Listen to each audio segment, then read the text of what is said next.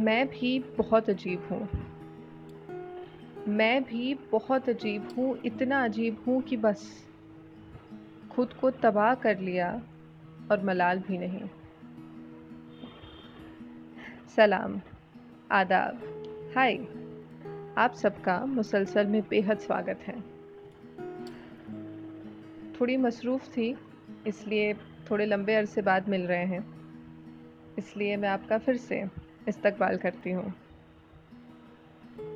तो बात कुछ यूँ हुई कि किसी ने हाल ही में मुझसे पूछा कि तुम्हारा पसंदीदा शायर कौन है? मैंने थोड़ी देर सोचा, मगर कोई नाम याद नहीं आया। मैंने कहा कि, यार, पसंदीदा तो सारे हैं, मगर एक शायर है जो मुझे हैरान करते हैं। और वो एक ही है, जॉन। जनाब जॉन एलिया। जॉन एलिया साहब का जन्म अमरोहा में हुआ, जो यूपी में है, और तकसीम के कुछ सालों बाद वो कराची चले गए और वहीं बस गए। तो मैं आपसे कह रही थी कि जॉन एलिया साहब मुझे हैरान करते हैं। उनकी शायरी मुझे हैरान करती है।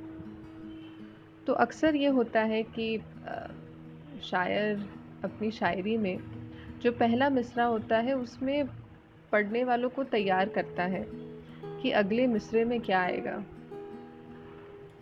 वो पढ़ने वालों को तैयार कर देता है कि आगे क्या आने वाला है। मगर जॉन एलिया साहब आपको तैयार नहीं करते। वो सीधा आपके मुँह पे एक चाटा मारते हैं। तो मेरे कहने का मतलब है कि जॉन एलिया साहब की शायरी में एक ब्लंटनेस है एक स्ट्रेट फॉरवर्डनेस है। तो आ, मैं आपको एक कंपैरिजन के तरीके से ये बताना चाहूँगी। अगर आपको याद हो तो पिछले एपिसोड में हमने राहत इंदौरी साहब की शायरी के बारे में बात की थी और उनका एक शेर मैंने आपको सुनाया था जो कुछ ऐसा था सर झुकाओगे तो पत्थर देवता हो जाएगा। सर झुकाओगे तो पत्थर देवता हो जाएगा। इतना मत चाहो उसे, वो बेवफा हो जाएगा। तो आप देख रहे हैं कि राहत इंदौरी साहब बेवफाई की बात भी कितने प्यार से करते हैं। और दूसरी तरफ़ आप जॉन एलिया साहब का ये शेर सुने। बहुत नज़दीक आती जा रही हो। बहुत नज़दीक आती जा रही हो। बिछड़ने का इरादा कर लिया क्या? तो जॉन एलिया साहब, जितना मैं समझती हूँ, किसी को खुश करने के लिए नहीं लिखते थे। बल्कि वो उन मुश्किल सवालातों और उनके जवाबों को सामने लाना चाहते थे, जिनसे हम सब कहीं ना कहीं किसी ना किसी तरह जूझते हैं। उनकी एक गज़ल है जो एक कॉन्वर्सेशन के रूप में है, जो मुझे बहुत अच्छी लगती है। और वो मैं आपको सुनाना चाहती हूँ। तो पेश करती हूँ। ये गम क्या दिल की आदत है? नहीं तो। किसी से कुछ शिकायत है? नहीं तो। है वो एक ख्वाब बेताबीर उसको, भुला देने की नीयत है? नहीं तो। किसी के बिन, किसी की याद के बिन, किसी के बिन किसी की याद के बिन जिए जाने की हिम्मत है? नहीं तो। किसी सूरत भी दिल लगता नहीं। हाँ किसी सूरत भी दिल लगता नहीं। हाँ तो कुछ दिन से ये हालत है। नहीं तो। तेरे इस हाल पर है सबको हैरत। तेरे इस हाल पर है सबको हैरत। तुझे भी इस पे हैरत है। हम्म, नहीं तो। तू रहता है ख्याल और ख्वाब में गुम। तू रहता है ख्याल और ख्वाब में गुम। तो इसकी वजह फुर्सत है? नहीं तो। वहाँ वालों से इतनी मोहब्बत। वहाँ वालों से इतनी मोहब्बत। यहाँ वालों से नफ़रत है? नहीं तो। सबब जो इस जुदाई का बना है। सबब जो इस जुदाई का बना है, वो मुझसे खूबसूरत है। नहीं तो।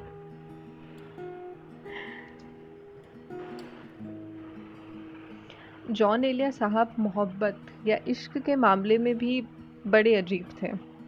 ऐसा कहते हैं कि उनकी एक कयासी महबूबा थी। कयासी मतलब इमेजिनरी महबूबा थी, जिन्हें वो अक्सर ख़त लिखा करते थे। जहाँ दूसरे शायर विसाल या मिलन का जश्न मनाते हैं, जॉन साहब हिजर मनाते हैं। हिजर का मतलब है कि जुदाई, वो जुदाई मनाते हैं। जबकि उनकी एक गज़ल भी है जो कुछ इस तरह है, तुम्हारा हिजर मना लूँ, अगर इजाज़त हो। मैं दिल किसी से लगा लूँ, अगर इजाज़त हो। तुम्हारे बाद भला क्या है वादा व पैमान? तुम्हारे बाद भला क्या है वादा व पैमान? बस अपना वक्त गवा लूँ अगर इजाज़त हो। तुम्हारी याद में जीने की आरज़ू है अभी। तुम्हारी याद में जीने की आरज़ू है अभी।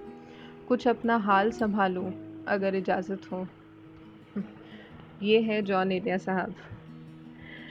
तो आ, मैं समझती हूँ कि जॉन एलिया साहब नहीं मानते थे कि एक इंसान दूसरे इंसान का अकेलापन दूर कर सकता है, या फिर अपनी पूरी ज़िंदगी किसी एक को, एक इंसान को सौंप सकता है। जैसे उनकी एक गज़ल है, उसके कुछ अशार मैं आपको सुनाना चाहूँगी।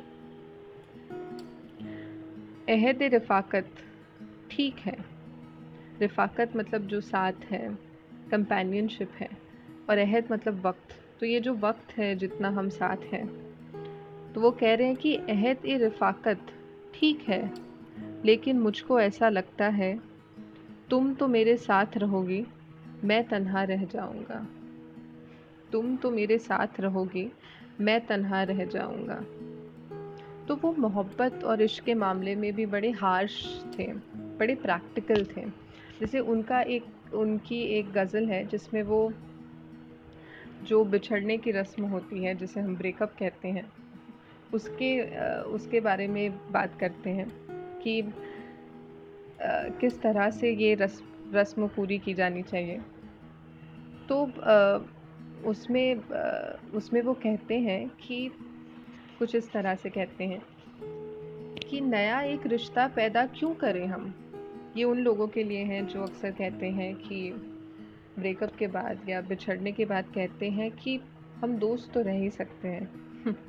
तो जॉन एलिया साहब उन्हें जवाब दे रहे हैं कि नया एक रिश्ता पैदा क्यों करें हम? बिछड़ना है तो झगड़ा क्यों करें हम? नया एक रिश्ता पैदा क्यों करें हम? बिछड़ना है तो झगड़ा क्यों करें हम? खामोशी से अदा हो रस्म दूरी। खामोशी से अदा हो रस्म दूरी। कोई हंगामा बर्पा क्यों करें हम? ये काफ़ी है कि हम दुश्मन नहीं हैं। ये काफ़ी है कि हम दुश्मन नहीं हैं। वफ़ादारी का दावा क्यों करें हम? वफ़ा, इखलास, कुर्बानी, मोहब्बत, अब इन लफ्ज़ों का पीछा क्यों करें हम? हमारी ही तमन्ना क्यों करो तुम? तुम्हारी ही तमन्ना क्यों करें हम? किया था अहद जब लम्हों में हमने। किया था अहद जब लम्हों में हमने। तो सारी उम्र इफ़ा क्यों करें हम? नहीं दुनिया को जब परवाह हमारी तो फिर दुनिया की परवाह क्यों करें हम? तो यही है जॉन एलिया साहब का तरीका। तो कहीं ज़िंदगी जीने का तरीका भी उनका बड़ा अजीब था। वो एक फ़िलासफ़र थे। निहिलिस्ट थे। एनार्किस्ट भी थे। और कभी कभी वो एक्सिस्टेंशलिज्म के बारे में भी बात करते हैं। तो उनकी एक गज़ल है जो हमारे इस वक्त में हमें ज़्यादा समझ आएगी। तो वो मैं आपको पेश करना चाहूँगी। बेदिली, क्या यूँ ही दिन गुजर जाएँगे? बेदिली, क्या यूँ ही दिन गुजर जाएँगे? सिर्फ़ ज़िंदा रहे हम तो मर जाएँगे। सिर्फ़ ज़िंदा रहे हम तो मर जाएँगे। कितनी दिलकश हो तुम, कितना दिलजू हूँ मैं। कितनी दिलकश हो तुम, कितना दिलजू हूँ मैं। क्या सितम है कि हम लोग मर जाएँगे? तो आप देखें जॉन एलिया साहब, ज़िंदगी की सच्चाई कैसे पेश कर रहे हैं। कि तुम कितनी दिलकश हो और मैं कितना दिलजू हूँ। क्या सितम है कि हम लोग मर जाएँगे? है गनीमत की, गनीमत का मतलब होता है इतना काफ़ी है काफ़ी है। है गनीमत की असरार है हस्ती। हस्ती मतलब हमारा जो एग्जिस्टेंस है और असरार जो जो सीक्रेट्स हैं, अभी भी हम हमारे एग्जिस्टेंस के कई सवाल का जवाब नहीं ढूंढ पाए हैं। तो वो कह रहे हैं कि है गनीमत की असरार हस्ती से हम बेखबर आए हैं, बेखबर जाएँगे। है गनीमत की असरार हस्ती से हम बेखबर आए हैं, बेखबर जाएँगे। तो जॉन एलिया साहब ने अपनी ज़िंदगी बड़ी बेबाकी से जी। ज़िंदगी की सारी असलियतों का सामना करते हुए जी, उससे भाग के नहीं जिए अच्छाई, बुराई सबको अपने शायरी में उन्होंने समेटा। तो उनकी एक, उनका एक शेर है जो, जिसके साथ मैं आज के एपिसोड का अंत करना चाहूँगी।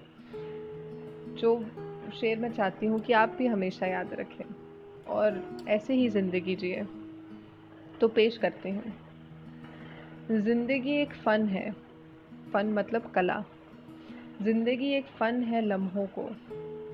ज़िंदगी एक फ़न है लम्हों को अपने अंदाज से गंवाने का। ज़िंदगी एक फ़न है लम्हों को अपने अंदाज से गंवाने का। तो बस आज के एपिसोड का अंत करती हूँ। आशा करती हूँ आपको ये एपिसोड अच्छा लगा हो। जॉन एलिया साहब को आपने थोड़ा बहुत जाना हो और उन्हें और पढ़ने की आपको इच्छा हुई हो। तो बस इसी के साथ आपसे विदा लेती हूँ। आप अगले एपिसोड का इंतज़ार करें। तब तक खुश रहें, सलामत रहें। शुक्रिया।